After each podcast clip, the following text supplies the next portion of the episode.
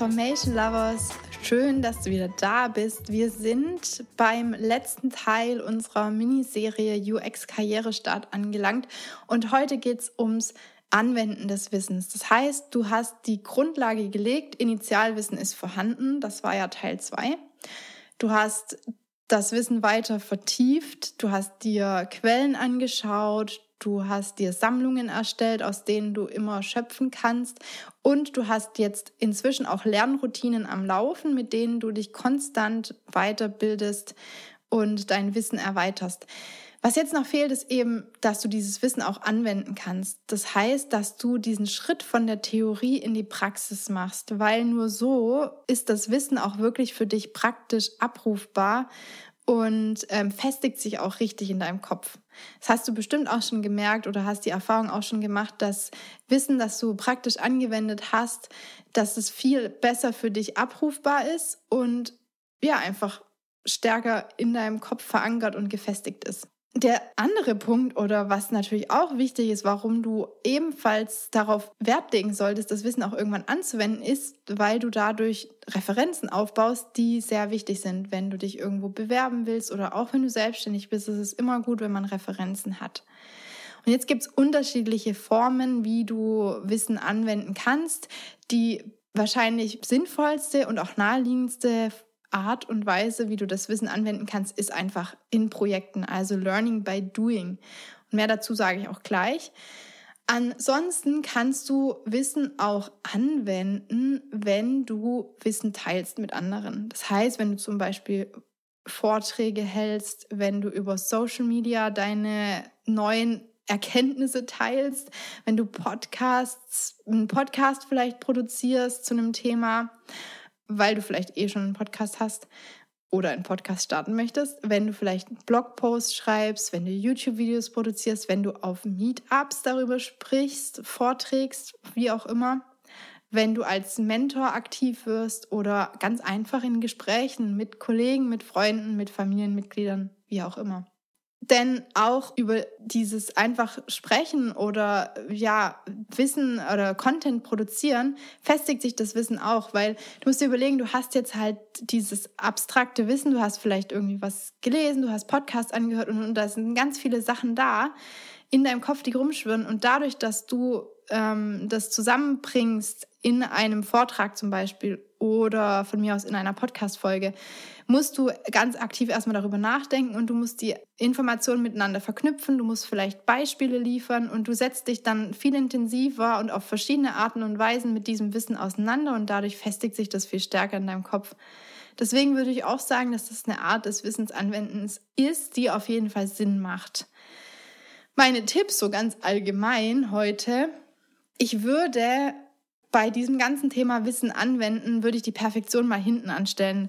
Das ist jetzt witzig, wenn es von mir kommt, weil ich bin, glaube ich, so ziemlich der krasseste Perfektionist, aber auch ich arbeite daran und ich glaube zum Beispiel jetzt auch den Podcast hätte ich nie gestartet, wenn ich meine Perfektion nicht hinten anstellen würde und wenn ich ja, und ich glaube, diese verschiedenen Folgen, die du jetzt gehört hast, wird es auch überhaupt nicht geben, weil das hätte meinem Anspruch, glaube ich, nie genügt. Also meinem perfektionistischen Anspruch. Ich hätte da so viel Arbeit sonst vorher reingesteckt und alles so genau recherchiert und ah, dass, dass ich niemals wöchentlich Folgen rausbringen könnte. Das wäre gar nicht möglich. Und ich glaube aber trotzdem, dass die Podcast-Folgen nicht schlecht sind und die sind trotzdem gut. Die Perfektion hätte mich einfach davon abgehalten, überhaupt was zu machen. Und ich glaube, das ist so ein Tipp, den ich dir mitgeben kann. Stell die Perfektion mal hinten an. Du kannst immer noch perfektionieren und du lernst einfach was dadurch. Dadurch, dass du Sachen einfach ausprobierst. Dadurch, dass du dir erlaubst, auch zu scheitern. Weil das ist total okay. Es muss nicht alles sofort perfekt sein und es, oder es muss auch nicht überhaupt jemals perfekt sein. Du lernst dadurch und du wirst dadurch besser, wenn du Sachen ausprobierst und einfach machst. Du solltest auf jeden Fall, ist auch ein Tipp von mir, offen sein, Sachen auch zu teilen, weil ich glaube, du profitierst auch selber davon. Oder was heißt, ich glaube, ich weiß es ganz sicher. Ich habe es ja vorhin schon gesagt, es festigt sich für dich. Ja, und es macht auch einfach Spaß, es macht Freude, Wissen zu teilen.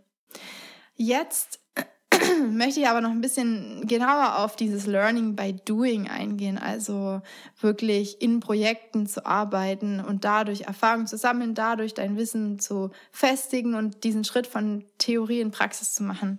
Denn ich glaube wirklich, dass du so am besten lernst und auch dein Wissen vertiefst, wenn du es anhand von konkreten Problemen oder konkreten Aufgabenprojekten anwendest. Und da gibt es jetzt ganz verschiedene Möglichkeiten.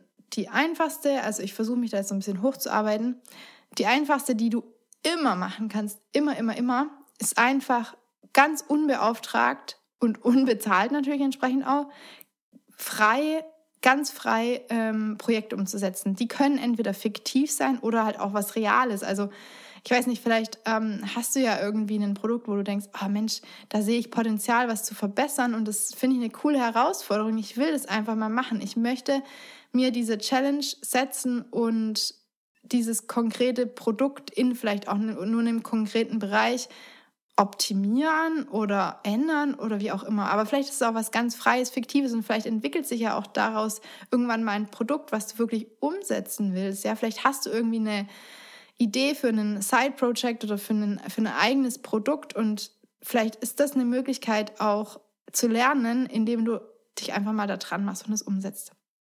Ansonsten kannst du, das wäre dann der nächste Schritt, unbezahlt entweder zum Beispiel freelancen. Ähm, da muss man halt einfach gucken, ob die Firma, ob es eine Firma gibt, die sagt, hey, du könntest, kannst für uns freelancen, du kannst daran mitarbeiten, äh, wir bezahlen dich aber nicht kann halt sein, du musst halt schauen, du musst, solltest dann, wenn du nicht bezahlt wirst, dann sollte, wäre es halt wenigstens cool, wenn du möglichst viele Freiheiten hast da ist halt der Vorteil, dass du auf Ressourcen zugreifen kannst, dass es real, ein reales Projekt ist, aber es gibt halt auch Nachteile im Vergleich zu der ersten Möglichkeit. Du bist meistens tatsächlich dann nicht ganz so frei und manchmal kannst du es halt vielleicht dann auch nicht mal als Referenz dann verwenden, was eigentlich für dich wichtig wäre. Also darauf würde ich dann schon achten, wenn du sowas in Erwägung ziehst. Das gleiche gilt für ein unbezahltes Praktikum. Ansonsten gibt es natürlich auch bezahlte Praktika oder Trainee-Stellen. Dann ganz klar Festanstellung oder einfach in der Selbstständigkeit an Projekten arbeiten, wie ich es jetzt zum Beispiel tue. Das sind die unterschiedlichen Möglichkeiten, Praxiserfahrung zusammen. Du musst einfach gucken, was für dich funktioniert und in Frage kommt. Ich denke, so das Naheliegendste und was am Anfang auch bestimmt Sinn macht und ich nicht ablehnen würde, weil es sehr viele Vorteile hat, ist diese erste Möglichkeit, die immer, immer, immer möglich ist und in Frage kommt, unbeauftragt und unbezahlt. Wenn du dir das irgendwie leisten kannst nebenher, kann ja sein, du verdienst sowieso nebenher, gerade in einem aktuellen Job, der nichts mit UX zu tun hat und kannst dir das deswegen leisten. Das geht immer und es hat viele Vorteile, also eben zum Beispiel, dass du die komplette Freiheit hast zu machen, was du willst. Also das heißt, du kannst den Prozess komplett durchlaufen und das würde ich dir am, am Anfang auch empfehlen. Das heißt, du kannst anfangen bei Research und kannst bis hin zur Programmierung alles umsetzen. Und ich würde es wirklich auch mal versuchen. Ich würde auch mal versuchen, was tatsächlich programmatisch auch umzusetzen, weil du lernst dafür, damit so viel und kannst dich dadurch von anderen abheben. Hm? Weil wenn du Programmierkenntnisse hast und sagen kannst, hier guck mal, das habe ich programmiert. Du kannst zum Beispiel auch über die Business-Strategie oder Business-Seite nachdenken und so weiter und so fort, ja. Du kannst auch zum Beispiel frei entscheiden, ob du irgendwie einen Fokus legen willst. Was ich dir aber trotzdem empfehlen würde, also obwohl du diese ganze Freiheit hast, ich würde mir trotzdem gewisse Grenzen dann auch selber setzen in solchen freien, eigenen Projekten, wie zum Beispiel zeitliche Grenzen oder Ressourcengrenzen. Ähm, oder ich weiß nicht, vielleicht fallen dir noch andere Grenzen ein, aber so, so dass es halt einfach ein bisschen realistischer ist und dann auch wirklich eine repräsentative Referenz nachher wird. Insgesamt oder für alle gilt, wie gesagt, das Ziel sollte schon sein, dass du so einen Prozess möglichst umfangreich und komplett von Anfang bis Ende durchläufst. Vor allem, wenn du jetzt noch relativ am Anfang stehst, weil ich glaube, nur so lernst du auch wirklich viel. Und du solltest diesen gesamten Prozess die ganze Zeit mit dokumentieren. Das Ziel, und es macht dir das bitte von Anfang an bewusst, das Ziel ist nicht ein hübsches Endergebnis und eine wunderschöne Case Study. Das Ziel ist, du willst dabei was lernen. Du willst zeigen, dass du verstehst, wie du, ja, wie du zu, zu Ergebnissen kommst und dass du eben solche Prozesse durchlaufen kannst, dass du zu Ergebnissen kommen kannst und es geht nicht darum, dass es irgendwie hübsch aussieht. Vor allem jetzt nicht, wenn du, wenn es dir wirklich ums Lernen geht. Versuch dann auf dem Weg dorthin unterschiedliche Quellen zu nutzen und ja, deswegen denke ich, dass es am Anfang vielleicht gar nicht so schlecht ist, wenn du nicht bezahlt wirst und wenn es unbeauftragt ist und du ganz frei bist. Jetzt wieder meine Erfahrungen, die will ich ja immer bei jeder Podcast-Folge zum Ende noch ein bisschen ansprechen. Zu dem Teil praktisch Erfahrungen sammeln. Bei mir ist es jetzt halt ein bisschen anders wie vielleicht bei manchen von euch, aber vielleicht geht es auch von euch vielen wie mir. Aber ich habe meine, ich habe viele praktische Erfahrungen im Studium gesammelt, weil mein Studiengang sehr praktisch orientiert war. Das heißt, wir haben ganz viel praktisch gearbeitet, eigentlich von Anfang an. Wir haben in Gruppen gearbeitet. Ich habe neben dem Studium ähm, habe ich, glaube ich, auch schon gesagt, in einem Werkstudentenjob gearbeitet. Ich habe mich dann im Studium selbstständig gemacht.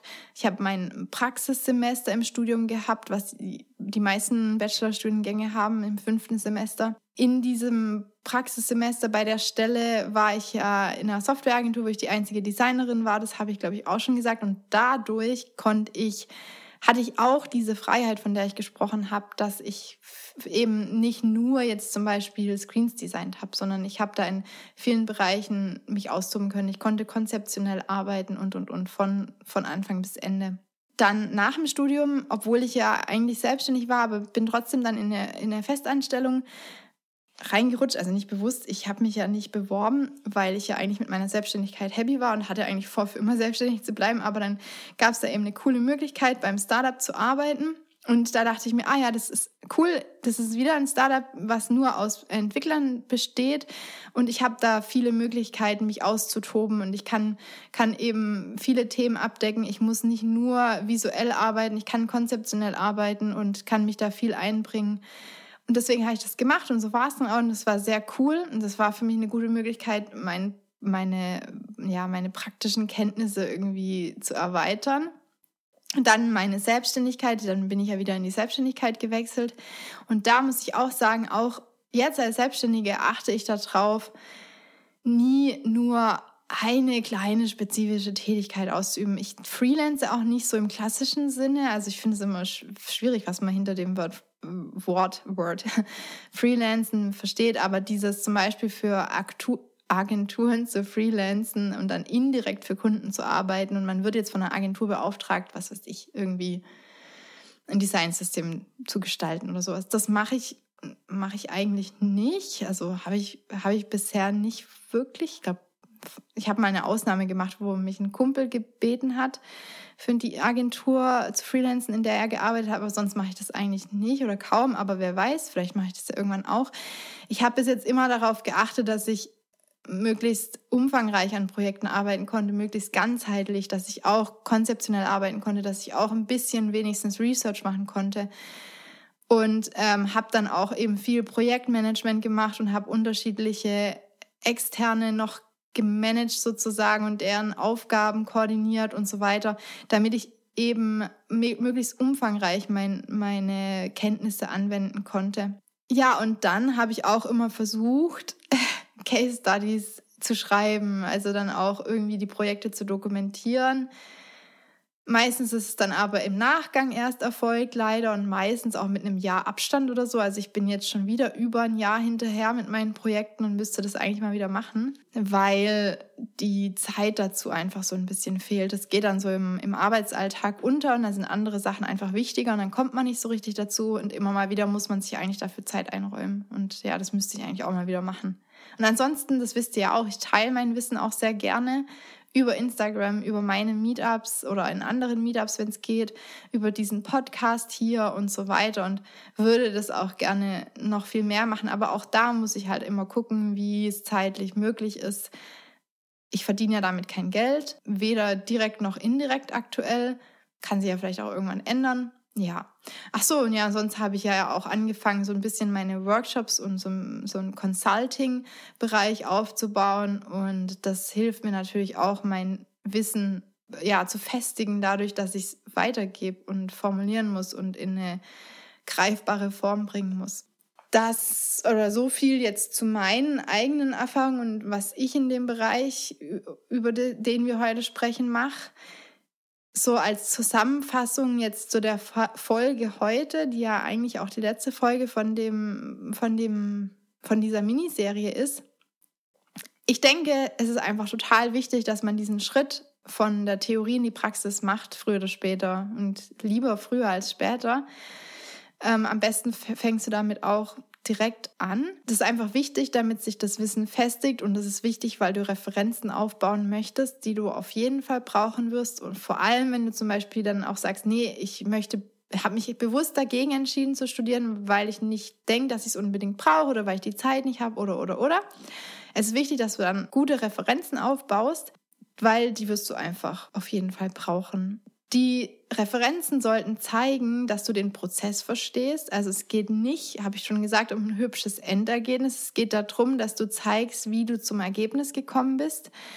Und auch wenn jetzt Probleme zum Beispiel auftreten oder wenn es nicht perfekt war, dann ist das nicht schlecht. Also manchmal mag man vielleicht meinen, ja, ich muss irgendwie, weiß ich nicht, total perfekt Usability-Tests und beim Research. Das ist alles nicht so wichtig, weil in der Realität ist es unter Umständen auch nicht so. Und vielleicht kannst du zeigen, dass du auch mit Situationen umgehen kannst, die schwierig sind. Also wenn kein Budget für umfangreiches Research vorhanden ist, kannst du trotzdem damit umgehen und dann aber einfach erklären, warum du so vorgegangen bist und wie du vorgegangen bist und was das für, für das Ergebnis bedeutet, was du vielleicht gemacht, hättest, wenn die Situation anders gewesen wäre und, und, und. Weil das ist eigentlich, spricht es nur für dich, ja. Deswegen nicht davon ausgehen, dass es schlecht ist, wenn du jetzt zum Beispiel kein Labor oder was weiß ich was hast für, für Research.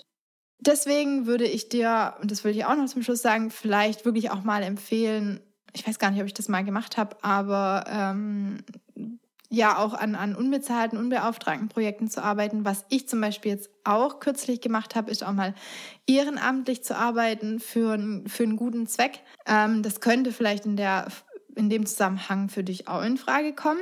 Ja, schau einfach, dass du den Schritt machst von der Theorie in die Praxis und lass dich da nicht von Unsicherheit oder Perfektionismus aufhalten. Hab einfach Freude am Ausprobieren und dokumentiere deinen Weg und teile ihn dann auch gerne mit anderen, weil du damit anderen hilfst, aber auch dir.